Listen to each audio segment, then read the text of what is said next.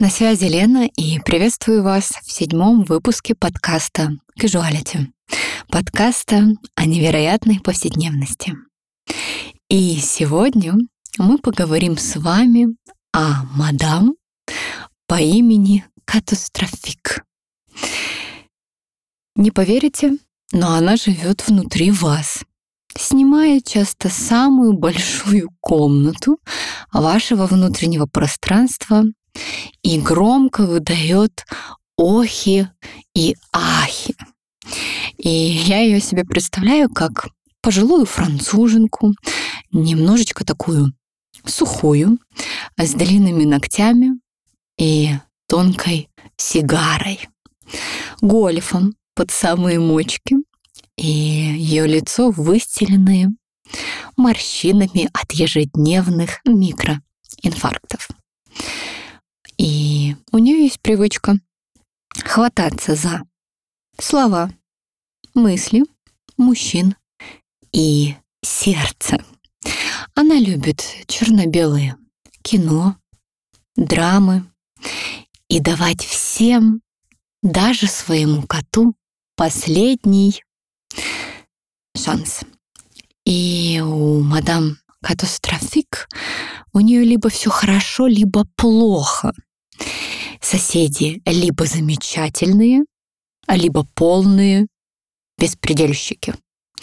Короче говоря, у такой внутренней сущности, золотой серединки, баланса, медлительности, пошаговости и уравновешенности.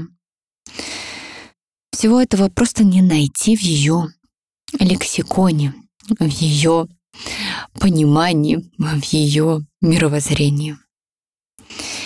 Она великолепно бросает лосо, в которые попадают все плохие новости мира.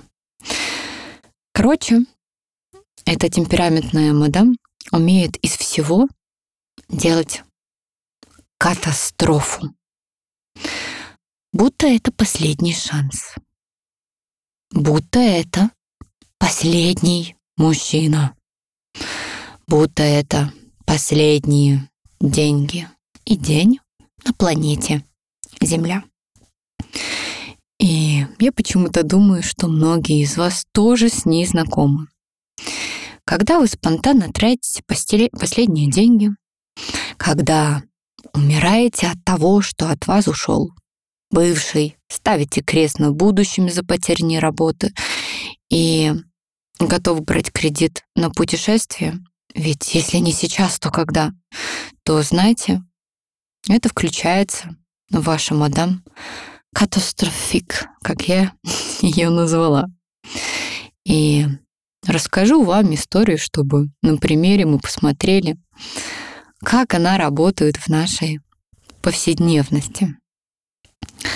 А, дело было в Азии. Это был мой последний рабочий модельный контракт. И, если честно, я туда максимально не хотела лететь. Но меня, меркантильную малышку, подкупила сумма, которую я получила бы по гарантии. И так случилось, что да, я туда полетела. Полетела под предлогом «не хочу». Я ощущала, что, кажется, этого делать уже не надо было, потому что, если честно, это был момент полного выгорания моей карьеры, и я хотела сменить работу, свой вид деятельности, скажем так. Мне было лет 20 или 21 годик уже. И я все-таки села в этот самолет и полетела на трехмесячный контракт. И пересадка у меня была в Стамбуле. Я помню, я вышла из самолета в терминал, пошла в лаунж отдыхать, потому что ждать мне приходилось где-то 6 или 7 часов. И чтобы вы просто понимали, что такое гарантия, это значит, что у вас есть подписанный контракт, что если вы зарабатываете меньше такой-то суммы, вам все равно выплачивают гарантию. А если больше, то вы получаете, соответственно, больше. И это часто срабатывает с какими-то доверительными отношениями, если вы уже хорошо работали, либо у вас там сильные модельные портфолио и так далее, и так далее. Так, э, как раз на эту историю как бы я и купилась. И возвращаемся в Стамбул. Значит, я выхожу в терминале и чувствую такую слабость. Просто такую слабость. И я зашла, взяла воды, что-то походила по этому терминале, да, и пошла в этот лаунж. И я сидела и ощущала, что мне становится все хуже и хуже как будто поднимается то ли температура, то ли что происходит в моем организме. И так как мне приходилось ждать вот этих 6-7 часов, через часа так 4 я поняла, что кажется у меня горячка.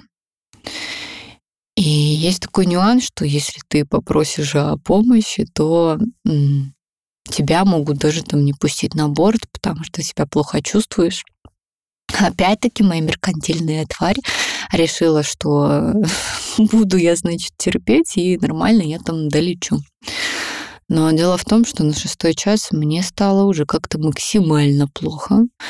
Я э, попросила э, женщину, которую работала, которая работала в этом лаунже, мне помочь. И она достала мне какое-то там жаропонижающее. Я выпила, пошла на посадку самолета. И мне повезло, потому что было очень мало людей в этом самолете. Но дело в том, что когда я прилегла и проснулась, проснулась от того, что я не могла двигаться. И это все происходило в небе. Полет занимал часов так 9, если я не ошибаюсь. Мне пришлось вызвать стюардессу. Когда мы померили мою температуру, она просто зашкаливала. И возле меня вот весь полет был этот экипаж, потому что состояние было какое-то предельное. И потом последнее, что я помню, это, конечно же, мы сразу взяли контакты там моего агентства, потому что это было как рабочая виза. И как только мы приземлились, и следующий момент, который я помню, это то, что меня а, выводят из э, там, самолета, и потом бац, я просыпаюсь в больнице. А, пролежала я четыре дня в этой китайской больнице. А потом еще две недели в комнате, в апартаментах. Я помню, что все, что я видела, это была башня Гуанчжоу. Была влажная комната, мне было предельно плохо. И оказалось, что я подхватила какой-то непонятный вирус. Знаете, если бы это произошло да, в 2020 году или уже 2021, то я бы подумала, что и тогда это была корона, но не знаю, что это был за вирус, но сломал он меня жестко. И из-за этой ситуации мне обрубили гарантию. А, так как посчитали, что заболела я до этого, летела уже больная, это не их поле ответственности и так далее, и так далее. И когда я лежала эти две недели, я ревела. Я ревела каждый божий день. Я орала. Почему ты это сделала? Вот вот все просто шло через такую же. И я помню то состояние такой безысходности, потерянности. Я понимала, что я уже просто, я не знаю даже, как дожить в этом Китае, как начать э, делать свою работу и добыть все это время здесь. И что я главный вопрос, что я буду делать потом, кто я, чем я действительно хочу заниматься. Просто чтобы вы понимали, когда я обучалась на психолога, это было для себя. И в то время это еще, мне кажется, вообще не считалось никакой профессией. А мне это было просто безумно интересно. И честно, вся эта поездка, она как будто меня добивала, превращая все в какую-то катастрофу. А один из таких э, тоже еще предельных моментов, когда я просто сорвалась, а, была съемка, и мне замотали в пленку ногу, чтобы я залезла в какой-то там 36 или 7 размер обуви, а когда у меня 38-39, потому что вот клиентам надо было доснять. Это для тех, кто думает, что модельная жизнь это легко и просто. И я просто разревелась, потому что ноги были просто уже а, в крови, стерты. И когда мы снимали последние кадры, я там отказалась уже работать, там звонили опять-таки моим э, там, директорам и так далее, и так далее. И вот казалось, что это полная катастрофа, и последний день в Китае э, у меня был просто какой-то нервный уже срыв. А здоровье, э, здоровье было убито, нервы убиты. Я истощена. И, конечно же, все деньги я потом потратила на восстановление, реабилитацию и так далее. И когда я летела обратно, я плакала, я не понимала, что мне дальше делать в своей жизни. Я просто знала, что ничего из того, что, чем я занималась, я больше просто не хочу. И я тогда так хотела что-то свое. Вот делать что-то своими э, руками, головой, потому что последние годы в моделинге я остро ощущала, что просто не могу сдерживать какие-то свои порывы, свою энергию, свое видение, но я не знала, вот куда все это применить. И вот а, честно, та ситуация, она для меня была а, катастрофой, когда все пошло настолько против там, плана, и даже перейдя да, через себя, э, тебя как будто не поддержали, а на, наоборот пытались добить, как будто стояла какая-то большая высокая тонкая шпилька прямо на моей ране и рисовала там, знаете, какой-то полукруг.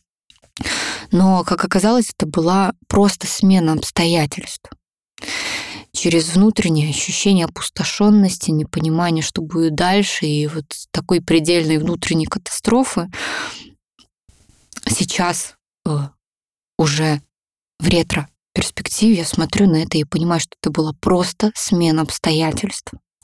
И если вы сейчас проанализируете свою жизнь, то я уверена, что вы тоже заметите такую взаимосвязь, что каждую по вашему мнению, катастрофа вашей жизни, она на самом-то деле меняла ваши жизненные обстоятельства к лучшему и давала очень ценные жизненные уроки.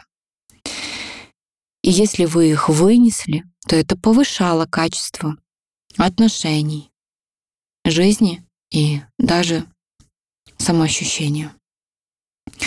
Так вот, наша внутренняя мадам катастрофик, к сожалению, не разговариваю на французском, это ложная иллюзия, это воплощение жизненного сценария «все или ничего», корнями уходящего в легенды и мифы, и эволюционировавшего в книги и современные фильмы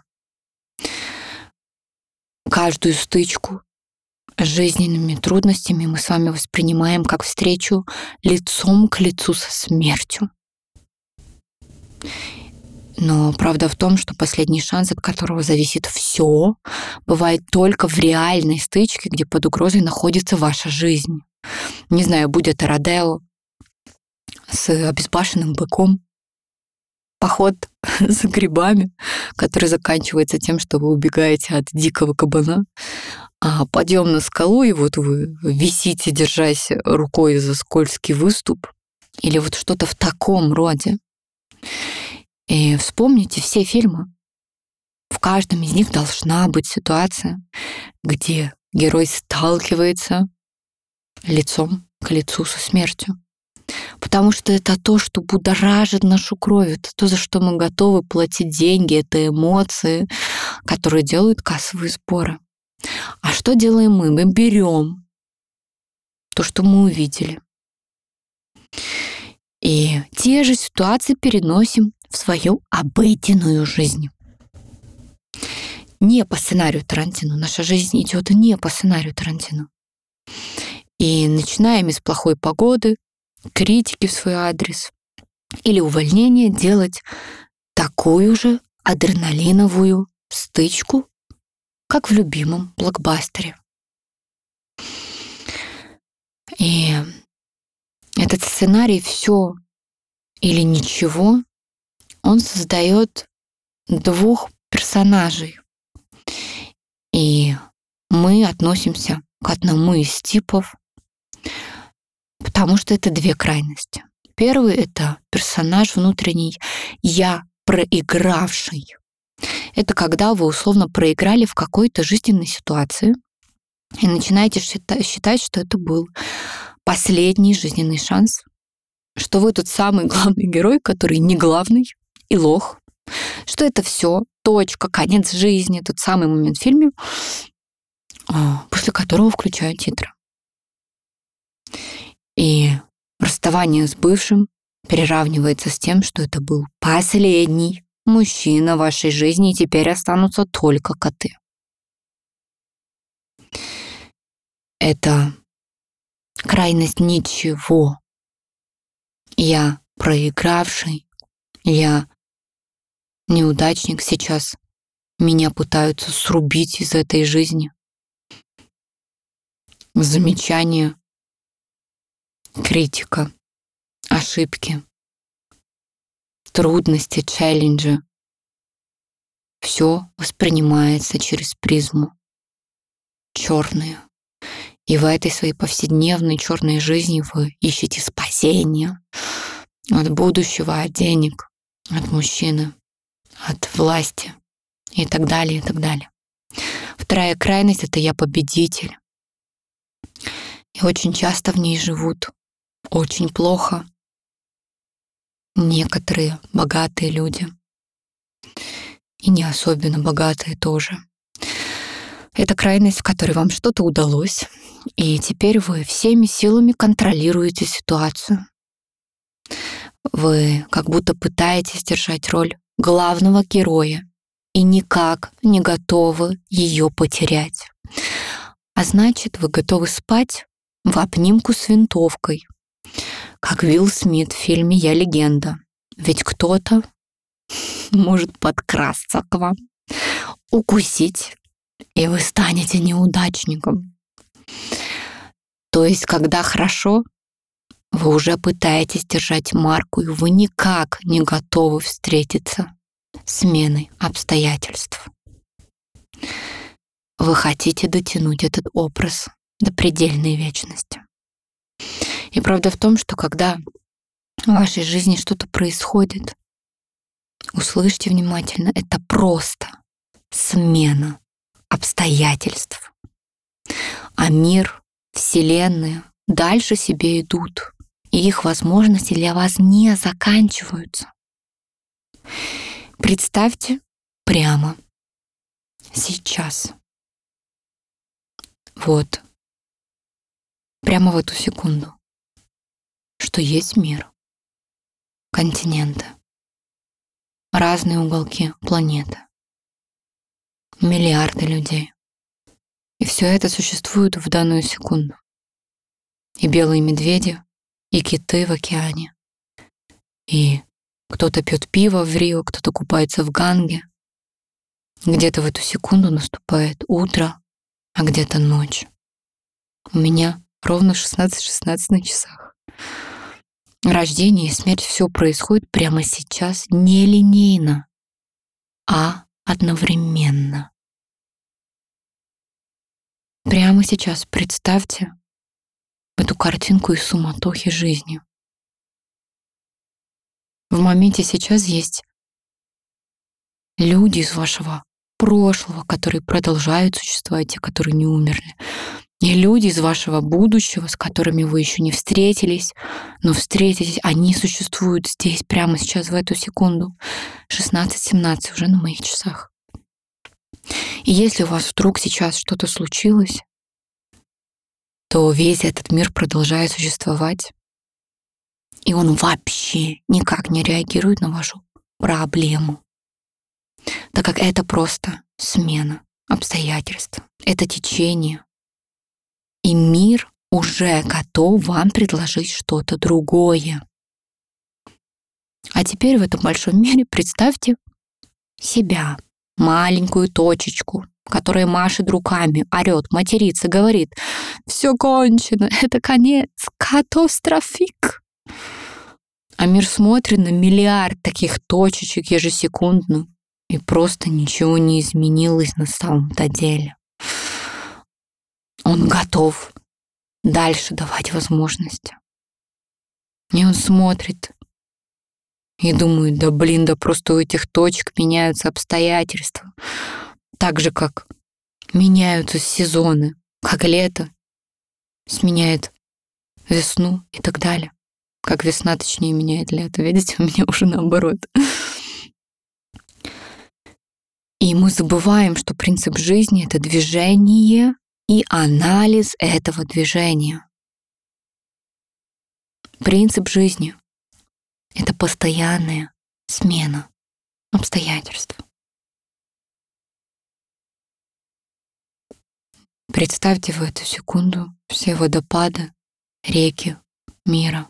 Все течет. Но наша мадам катастрофик никак не хочет это увидеть. Как вы думаете, почему так с нами происходит? Мы с вами отделились от мира. Очень сильно отделились от мира и от себя тоже. Птицы и звери мигрируют, когда меняется сезон. И они даже без такого большого мозга знают, где их ждет тепло, и идут туда, а потом возвращаются, когда снова меняются обстоятельства.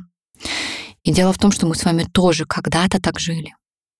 Но теперь нам же хочется, чтобы все было по-нашему, на одном месте. Потому что мы, что ли, привыкли?